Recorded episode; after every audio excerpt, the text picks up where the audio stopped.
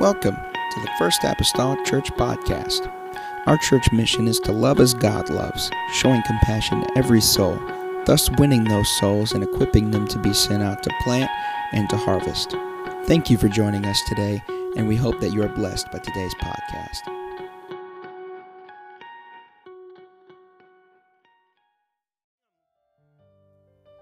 Context is that Jesus and, and, and, three of his disciples had just come down the Mount of Transfiguration. They were met then by a, a, boy that was possessed with devils. It seemed like no one could cast the boy out, and, or the devil out, rather. And the Bible says, And Jesus said unto them, Because of your unbelief, for verily I say unto you, because they to know why couldn't we do it? He said, Because of your, your unbelief. For verily I say unto you, if ye have faith as a grain of mustard seed, ye shall say unto this mountain, Remove hence to yonder place, and it shall remove, and nothing shall be impossible unto you. Nothing is impossible tonight to you because nothing is impossible with your God. And for a little while tonight, and I'll try to make it a little while, I want to just rehearse that idea and that concept in your mind that nothing is impossible. Can you say that with me? Nothing is impossible. I'd even like to break it down like this no thing is impossible. Hallelujah, hallelujah. Lord Jesus, we come to you tonight. We're thankful, Lord, for your great grace and your mercy. I pray, oh Lord God, let faith arise in this house. God, let faith arise in the hearts and souls of every believer in this place, every household.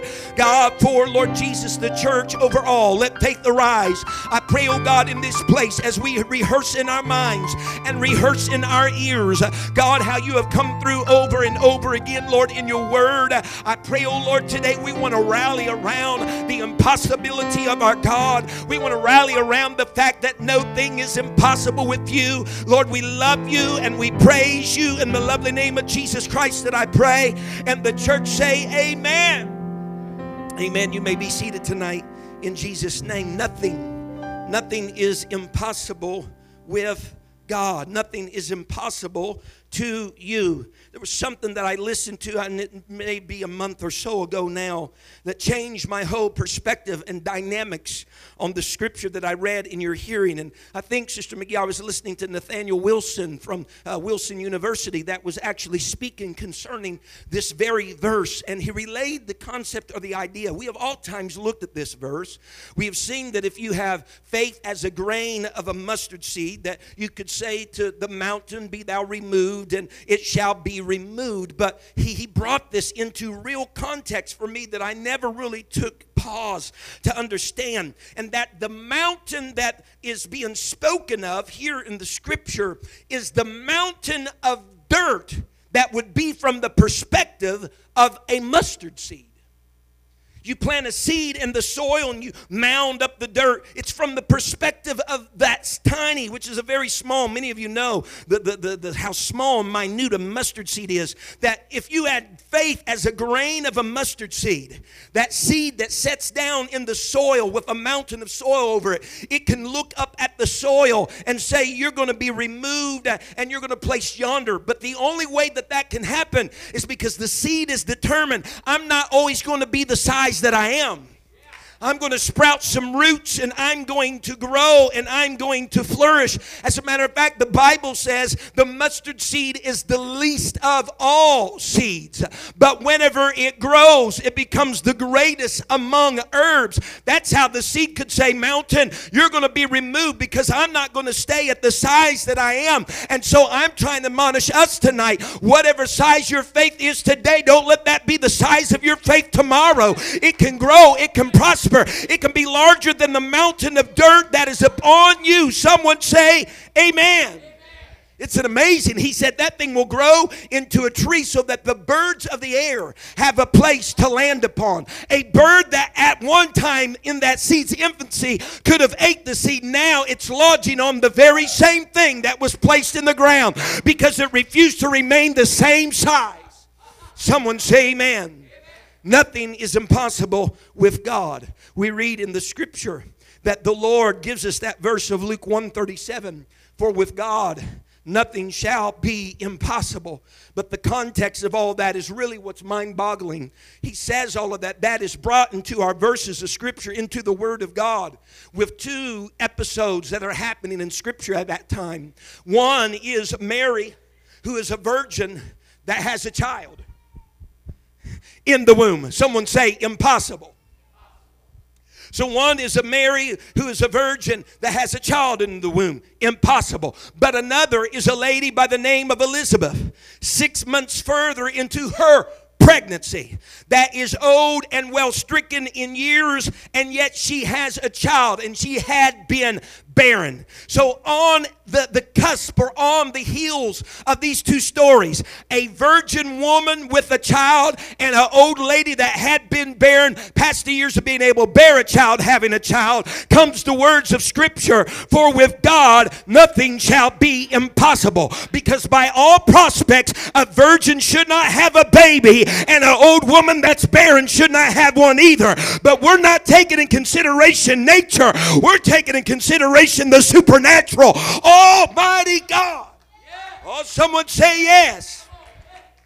Jesus speaks to his disciples in Matthew 17. He tells them, You got a little bit of unbelief. He tells them, If you just have grain, just have faith as a grain of a mustard seed, we can, you can do great things. And so we're familiar with that terminology. We're familiar with the terminology that nothing is impossible with God. We're familiar with that promise. But you got to understand that Elizabeth and Zechariah were also familiar with all of that. It wasn't because they had a lack of desire, amen, to have a baby, but it's that they just didn't have the capability. The functioning was not there in order for them to have a child. If I may say it like this, it just wasn't possible.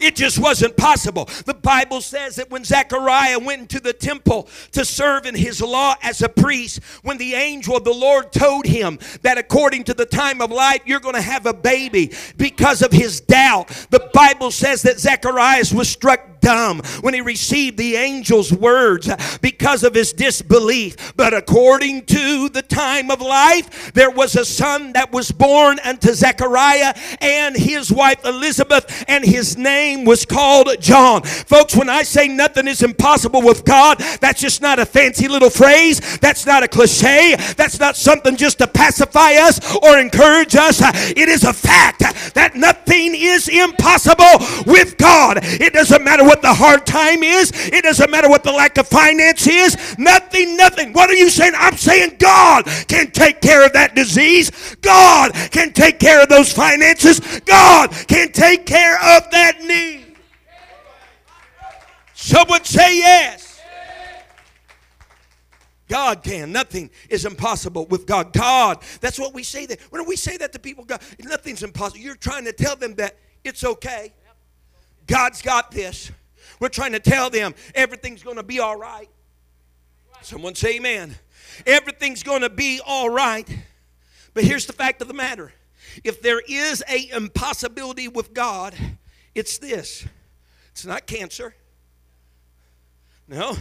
It's not finances. It's not horrific natural disasters. No.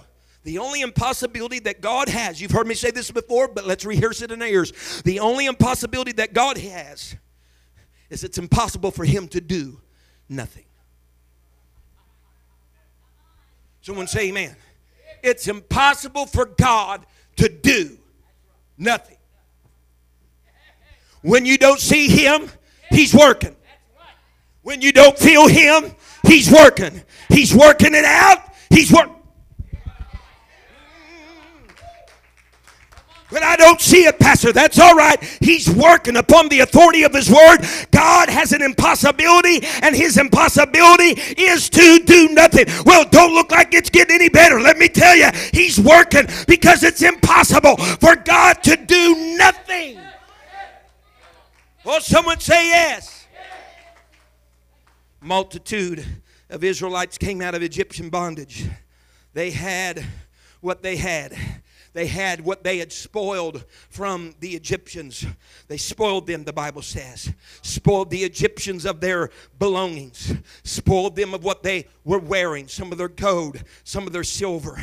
Amen. And now they're wandering in the wilderness for 40 years in a wilderness, wondering before they entered their promised land because they doubted that God could give it to them as He said He would give it to them. And yet, in those 40 years of travel, the Bible says that their clothes did not wax old and the shoes upon their feet did not either. Do you understand that there were some kids that came out of Egypt and wandered for 40 years in the wilderness? Fred, I don't know how it happened. It must be miraculous but somehow their shoes grew with their feet. Understand what I'm telling you? Somehow they did not wax old, the clothes did not wax old, and yet along on the journey in those 40 years when they needed water, it came forth from a rock more, on more than one occasion. They had food, manna that fell from heaven, they had quail that came from the sea. They could throw in a tree and bitter water and it would become sweet. How in the world? Because nothing is impossible with God or unto the people of God. Someone say amen. He said in Deuteronomy 2 and 7, For the Lord thy God hath blessed thee in all the works of thy hand. He knoweth thy walking through this great wilderness. He's talking to Israel. He sees where you're at. He sees where you're walking through this great wilderness. These 40 years, the Lord thy God hath been with thee. Thou hast lacked.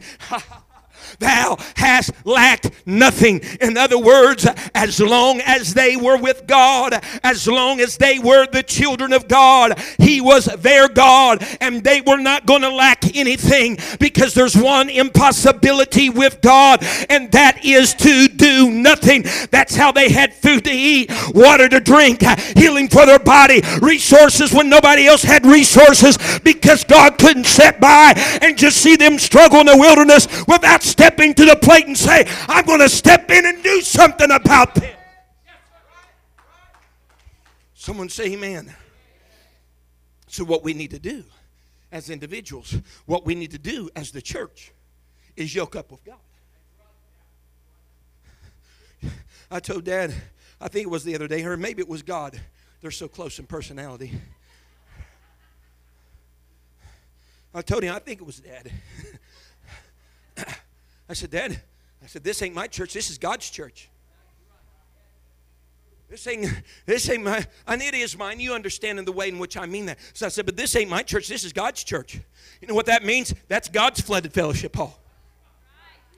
You know what that means? That's God's tacky glue on the concrete back there. You know what that means? That's God's water out there all around the church building that needs fine drainage somewhere. And if it's God's, I fixed. I figure that God's going to take care of it. I just figure if, if it's His, uh, He's going to take care of it. And so I'm just leaning upon the Lord because I've yoked up with Him a long time ago in this church many years ago. Have yoked up with God, and we've seen the handiwork of God through the past 20 some odd years over and over again come through. Amen. I'm David here standing today today. I once was young, but now I'm old, and I've never seen the righteous forsaken, nor his seed begging for bread. Nothing is impossible with God. God can't just sit around and twiddle his thumbs and be inactive. He's not a stationary God, He's an active God. He must do something. Some of you all have that personality. You can't sit still for a moment, can't put your feet up. Got to, well, that's God. He's got to be doing something. The Bible states in the Old Testament scripture of Samuel tells the story of David. David is a fugitive at this place in his life. He's running away from Saul. David has just a motley crew of people, all of those that are in debt and distressed. And he just has a motley crew of men, 600, I believe it is, that came to the cave of Adullam to be there with David. Even his family had come, his brothers had come. Again, it's just a poor group of fellows, really. They're distressed, in debt, and discontent. Now, that's his congregation. You hear me? They're just in debt, in distress, and discontent.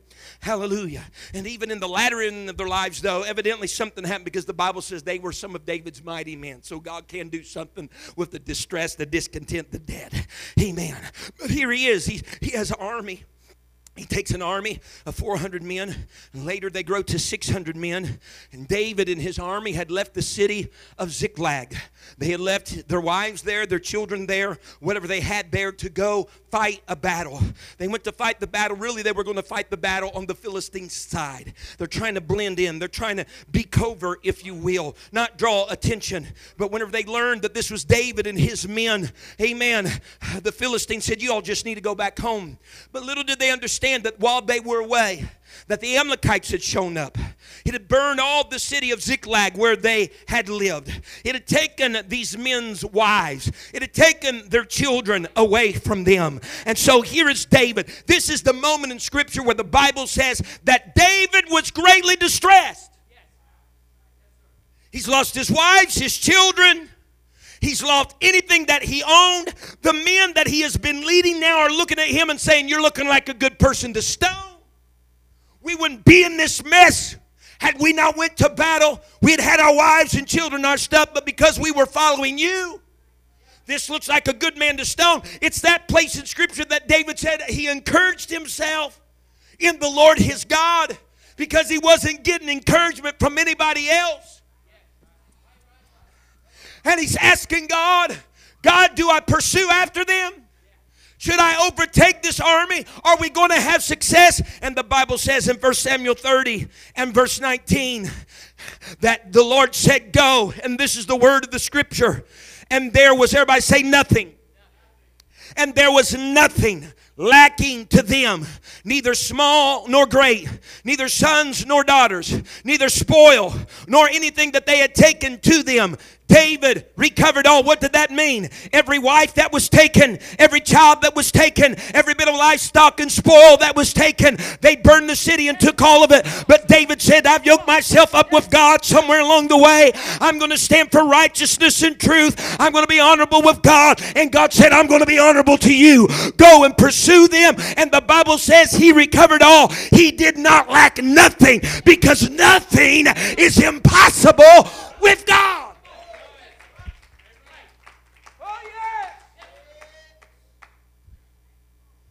Listen, I don't have my head in the air tonight. I don't have my head in the air. I understand. You ask my wife, I'm a realist. I am. I'm a realist. I believe if God don't come through, you have to have a plan B. And be smart and use wisdom. But you know what I also believe? Plan B is there until plan A does everything he can do. And I am certain of this it's not going to be nothing.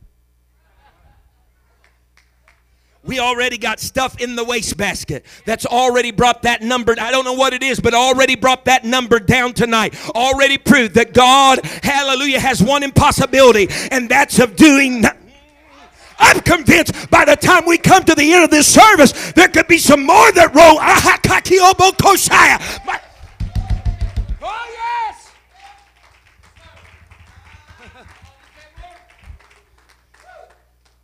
You go to war by yourself, you might come back with nothing. But if you go to war with God on your side, you will not come back just empty handed. There will be something.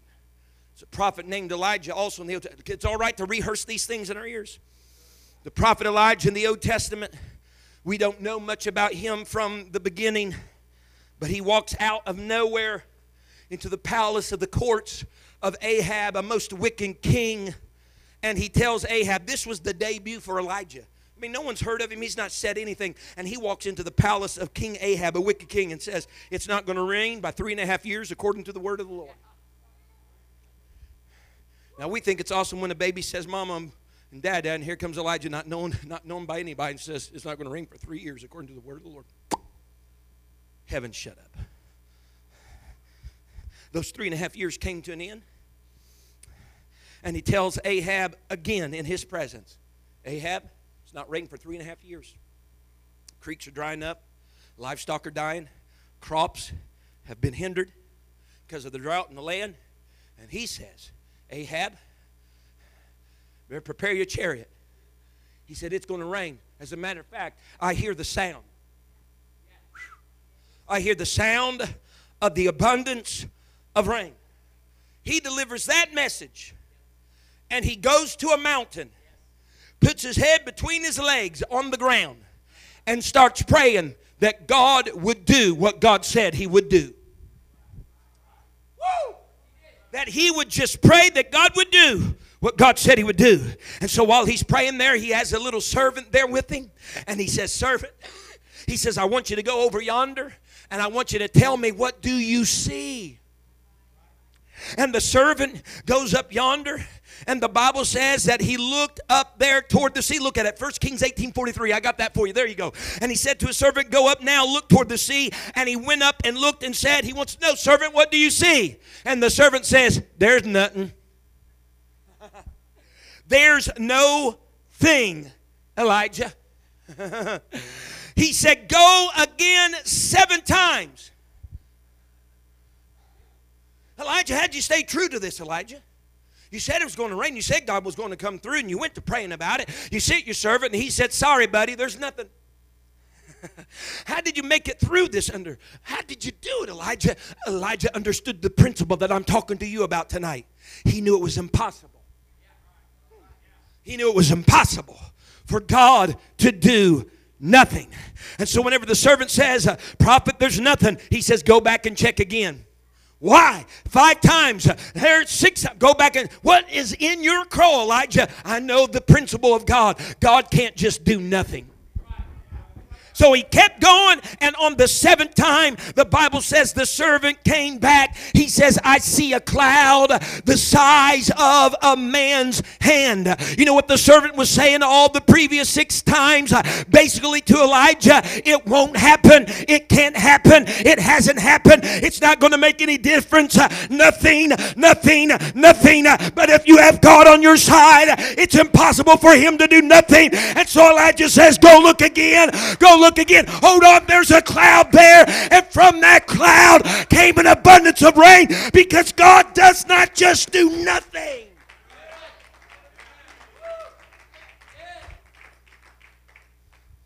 Say amen. We're doing all right on time. Hopefully. In the book of Esther. Now listen to me. This is a pagan king. The king can't sleep. So he commands the book of the records to be opened up, the chronicles, if you will, of his day, the diary to be read. he started to read, and I've said oftentimes, do you ever want to fall asleep? Just read the diary of your own life. He's having problems sleeping. He said, Come and read me what's been happening in my life. You know, brushed his teeth at 8 o'clock and got cloaked in his kingly robe by 8.30. what has happened in the life of the king? And so the record is being read to him the history of his life. But in the process of it being read, it came about retelling the story of what already had happened. That Mordecai had basically spared the king's life by letting Esther and those know that there were two servants in his kingdom that had sought to kill him, but they foiled the plan because of Mordecai's information. He kept danger from coming to the king. And so when the king hears this in Esther 6 and verse 3, the Bible says, And the king said, What honor and dignity hath been done to Mordecai for this? Then said the king's servants that ministered to him, There is nothing done for him. And even the persuasion of a pagan king was this being a king, you just can't do nothing. You're saying there's been no honor, there's been nothing bestowed? No, nothing. Because it was the normal actions and culture of the king that when something like that had been done on their behalf, it was common in their culture for the king to reciprocate and turn around and do something for the individual that had bestowed something upon the king. I'm standing here tonight, that was in a pagan culture, but we're living in a godly surroundings and environment. I'm telling you, if that king had that mindset of a pagan culture, how much more does our heavenly king have for our culture? And I can stand here right now and say, when I look back over even the culture of the church, uh, I have seen you all multiple times uh, come bestowing things at the feet of the King of Kings uh, and the Lord of Lords. And I'm convinced, Mike Trout, that he will reciprocate at the appropriate time when it's needful, when it's necessary. Someone say amen. He said, You get Mordecai, you parade him around the city, you put my royal robe upon him, you put my crown upon his head, you let him ride my horse, and let somebody go before him, paraded him through town, saying, Thus shall it be done to the man whom the king delighteth to honor. Folks, I'm just looking toward to the day in the future when I say, Yeah, we got a ditch out here. Just look what's done, uh, amen, for the people that God desires to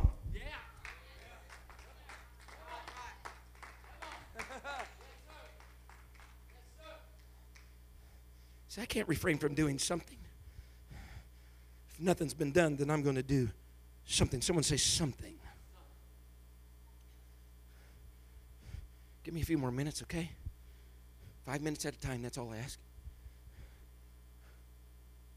New Testament scripture. We did some of the old, let's go to the new. New Testament scripture. People come, the Bible says, to a desert place, a multitude of people with that in Mark 8.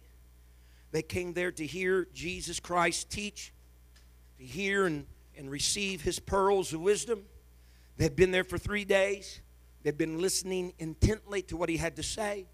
The Bible says in Mark 8 and verse 1 in those days, the multitude being very great. The Bible says something's very great, man, it's a whole mess of them.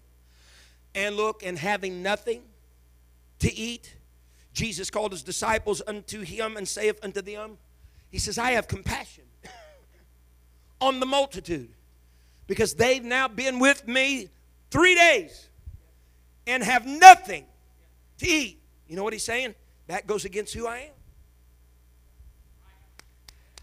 That goes against who I am. They've been here three days and they've had nothing to eat. In other words, I, I can't have them here for three days under my teaching, having a teachable spirit, and send them away with nothing. and so it was a great lesson here for the disciples this day. It's a great thing even for us. Listen here. This is encouragement, not just for the back or whatever else may be going in life, but this is encouragement. That his he taught his disciples in this moment that whenever people gather together to hear the word of the Lord and are taught and instructed by the word of God, they will not leave the assembly with nothing. No, no, no, no. What you're saying? Every time you show up for church, you're leaving with something. Every time you submit yourself to the teaching and the preaching of God's word, that's what he's saying. They've been here for three days listening to my teaching and my preaching. He said, They've had nothing. We're not going to send them home with nothing. Son, you need to have a determination in your mind every time you come to the house of God. I wonder what I'm going home with tonight. I wonder what I'm carrying home tonight. I wonder what I'm leaving the sanctuary with tonight. You might have come in with nothing, but you're going to leave it with at least something because it's impossible for your God to do nothing. He's active, he is involved. Someone say amen. So when you enter on Sunday and Wednesday, any other time that we have service and you interact with God, you're not going to leave with nothing because that is impossible. Someone say that's impossible. Because God is a God that acts, He's a God that moves, He is a God that must be involved. I've related before. I desired to relay it again tonight. It's been now a few years ago. A few years ago, whenever we first got the landscaping in that out front, we didn't have anything but grass out there. And uh, whenever we got the landscaping in out front, had a business from Vincent's come and install it. It's been a few years ago now. Matter of fact, I think it was in 2009. It's been quite a while ago.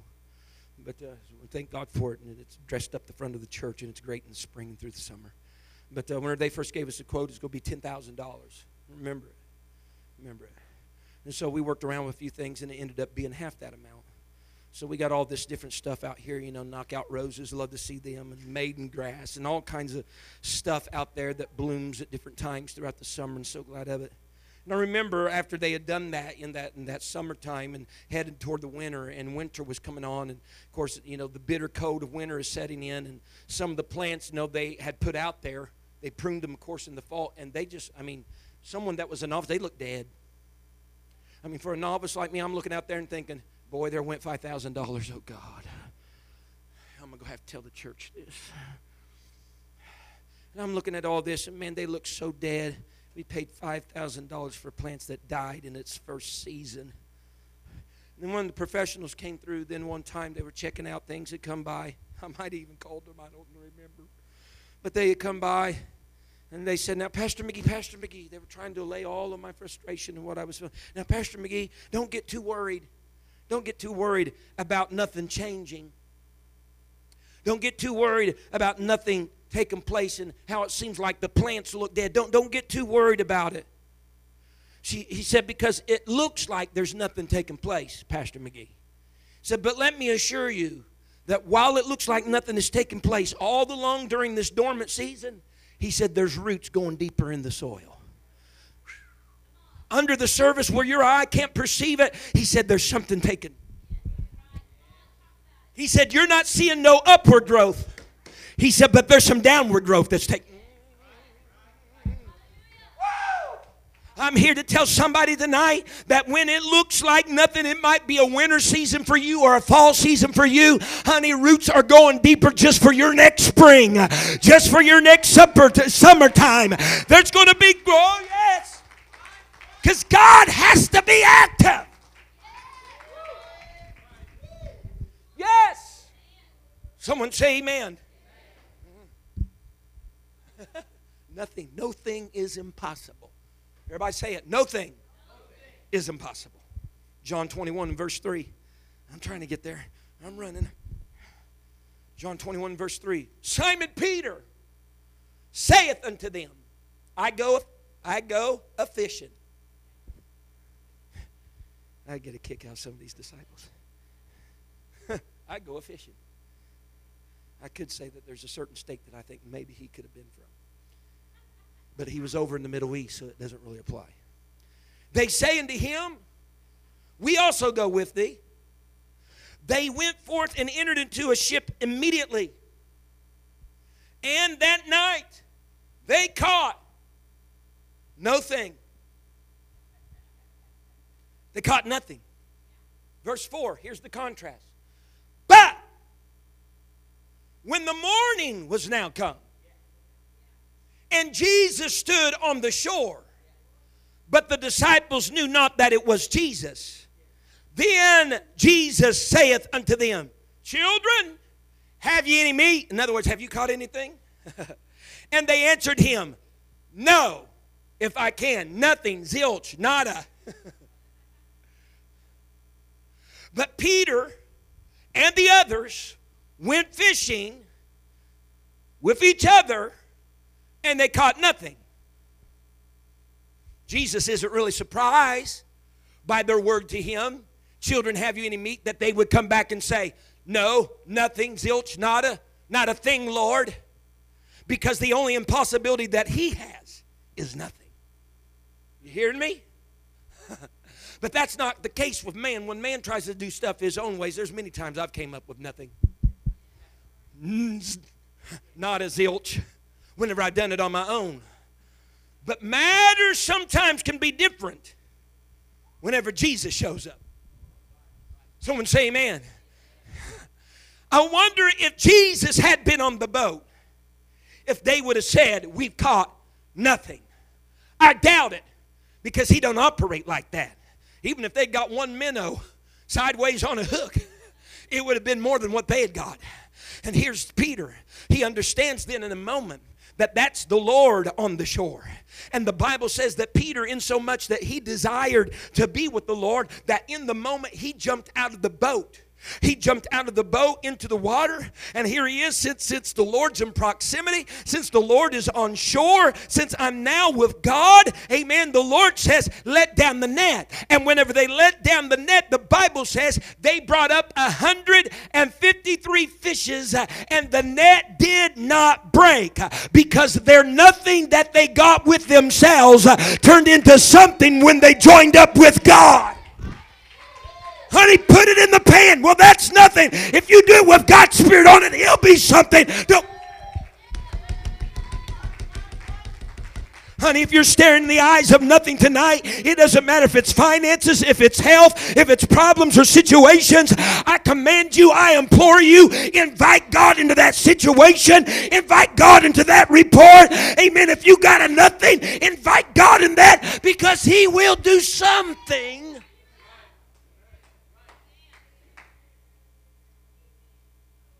Stand with me tonight. I'll close. I'm good.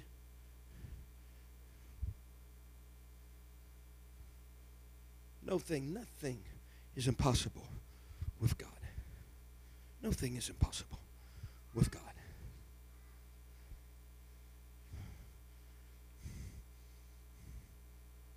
We could spend again, we could spend a large portion of this night talking about what God can do, what He can do. But instead of talking about everything He can't do, let's just underscore the one thing that He cannot do, okay? And that's nothing. I mean, we people have filled books with everything that God has done. But let's just take a moment to reflect upon the thing that He cannot do, and that's nothing. Because that really sets the premise, if you will, for everything that He can do. Because there's nothing, there's nothing that He cannot do. So we're coming to a close here tonight. And purposely, I brought all this, of course, with this in mind. But outside of all this, there may be things in your own lives. There might be some mountains that seem uncrossable and rivers that are hard to pass over. You might feel like you're walking through the fire. Isaiah said, though it did not even touch him through the waters and it did not overtake him. God can show up into your circumstance tonight just the same as the circumstances of this church. I presented a need here this evening. People have already given to that need. We're going to pray tonight. These altars are going to be open. I'm telling you now, you need to prove God. Prove God in your own life. Beyond finances, but that mustard seed, let it grow and become bigger than the pile of dirt that covered it up. By your faith, just not staying where it is, but it would excel and it would grow. But the way that oftentimes that happens is you got to prove God. You hear me? You got to prove God. You got to, the conditions have to be favorable for a miracle. I never seen a blind eye open for a man that wasn't blind. The conditions have to be favorable for a miracle. Never seen the the healing for a particular diagnosis come to somebody that didn't have the disease. You understand what I'm getting at? The condition's got to be there for the miracle. So if you're saying, God, I want to experience the miraculous, then you might find yourself in a place that you need a miracle. But you just prove God. You just prove God. We're going to pray here this evening. My wife will hold the, or Brother Johnson can again hold the trash can if anybody is God's pricked your heart and you feel like, you know what, there's nothing impossible with God. You know, I could really use this for some outstanding bill. Because listen, folks, my $2,800 fix is not paid for yet. It'll be paid for here probably throughout the year. But I'm letting go of what I let go of tonight because, well, we have other things, God. I'm just trying to give to the kingdom. And I have this confidence. If I sow seed over there, it's going to come up somewhere else. My, we went and did our Texas special we traveled we traveled almost 70 almost 7700 miles this past year in just going to prisons and preaching out and spent not counting gas money because that's in our miles spent over $2000 in excess of that for food lodging planes going to these prisons but you know what god's never failed me what what what are you thinking wouldn't it be nice to have that 2000 some odd dollars right now to put toward that that, that vehicle repair? Not really. Because I know the principle of harvest. You sow what? Sparingly, you reap sparingly. But if you sow bountifully, you'll reap. Honey, I just did sowing last year. Harvest is coming this year somewhere. How can you say that, Pastor? Because it's impossible for God to do nothing.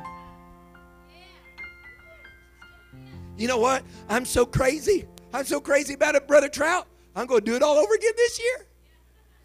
We got plane tickets we need to buy for Hawaii. You hear me? To go to prison in California? Yeah. I don't know how it's all going to shake down. But you know what? Nothing's impossible with God. How can you do that? Because I've seen him do it over and over and over. Well, I've never seen that before. Have you stepped, have you allowed your mustard seed to become the herb of all trees. If you stay in the ground, the pile of dirt will always look like a mountain. But if you step out and allow that thing to pierce through the ground, what was below it becomes above it. You just got to Circumstances got to arrive where you just got to have favorable for a miracle. And just watch God. Trust God. Be faithful to God. Oh, do you tell me you don't have no doubts or reservations? No, there's times I have doubts and reservations. There's times each of us do. You know, but we just remind each other. We just go give this to God. I always times and sometimes I pray this a lot. Even whenever I go to hospital, sometimes praying. There's all kinds of circumstances going. I'm saying, God, this is your is in your hands. Whatever it is I'm praying about. Say, God, this is in your hands. That's where it was to begin with, and that's where it'll be to finish with. I all the time pray that, Bishop. I'm in hospital sometimes, and someone's just sitting there in a horrible condition. I'm like, God, this is in your hands.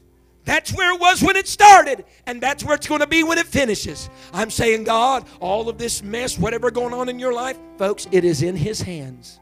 That's where it was to start with, and that is where it will be to finish with. Because nothing is impossible with God. Can we bow our heads all over this sanctuary one more time? Hallelujah. And if you want more stories, come see me and Sister McGee. We could tell you stories about finances and giving and blessing, Lord. My wife's got diaries back whenever we used to travel with stories written in there of God coming through, God coming through, God coming through. Whew. He is faithful, folks. He is faithful. Amen. Right now in the Holy Ghost, God, I pray, Lord Jesus, unto you. God, I pray, oh Lord God, we may, Lord, have started, God, in infancy. Every man a measure of faith, God, is a seed in the ground. God, in the soil may appear to be a mountain. But God, we're not staying in that position. God, we will grow and we will prosper, Lord, to become a tree that towers over, God, that once towered over us. God, I'm so thankful for these people. God, I just want to, Lord, rehearse in their ears tonight about the impossibility of God doing nothing the impossibility of him doing no thing. I pray, oh Lord, let our faith arise in this place. God, it's not to say that we won't have our woes and we won't have the things that subtract from us. We won't have our sufferings and we have our headaches. It's not to say that none of that will happen, but it is to say that God in it all is still working even when we can't perceive it. He's still working even when we don't understand it. He's still working. He's working. He's working and he'll work it out. He'll work it out for his benefit. He'll work it out for his good. And though it may not feel like it in the process to me, He's working it out for our good. Your good, sir. Your good, ma'am. These altars are open if someone wants to pray. Amen. Brother Johnson, you can come up here at front, and the, the, the, the receptacle is here if there's anybody else that wants to give before you leave tonight. That's there. Thank you for listening. If you would like more information about our services and activities, you can find us on Facebook, Instagram, and Twitter with the username FACMC. Again, that's FACMC. Thank you and have a blessed day.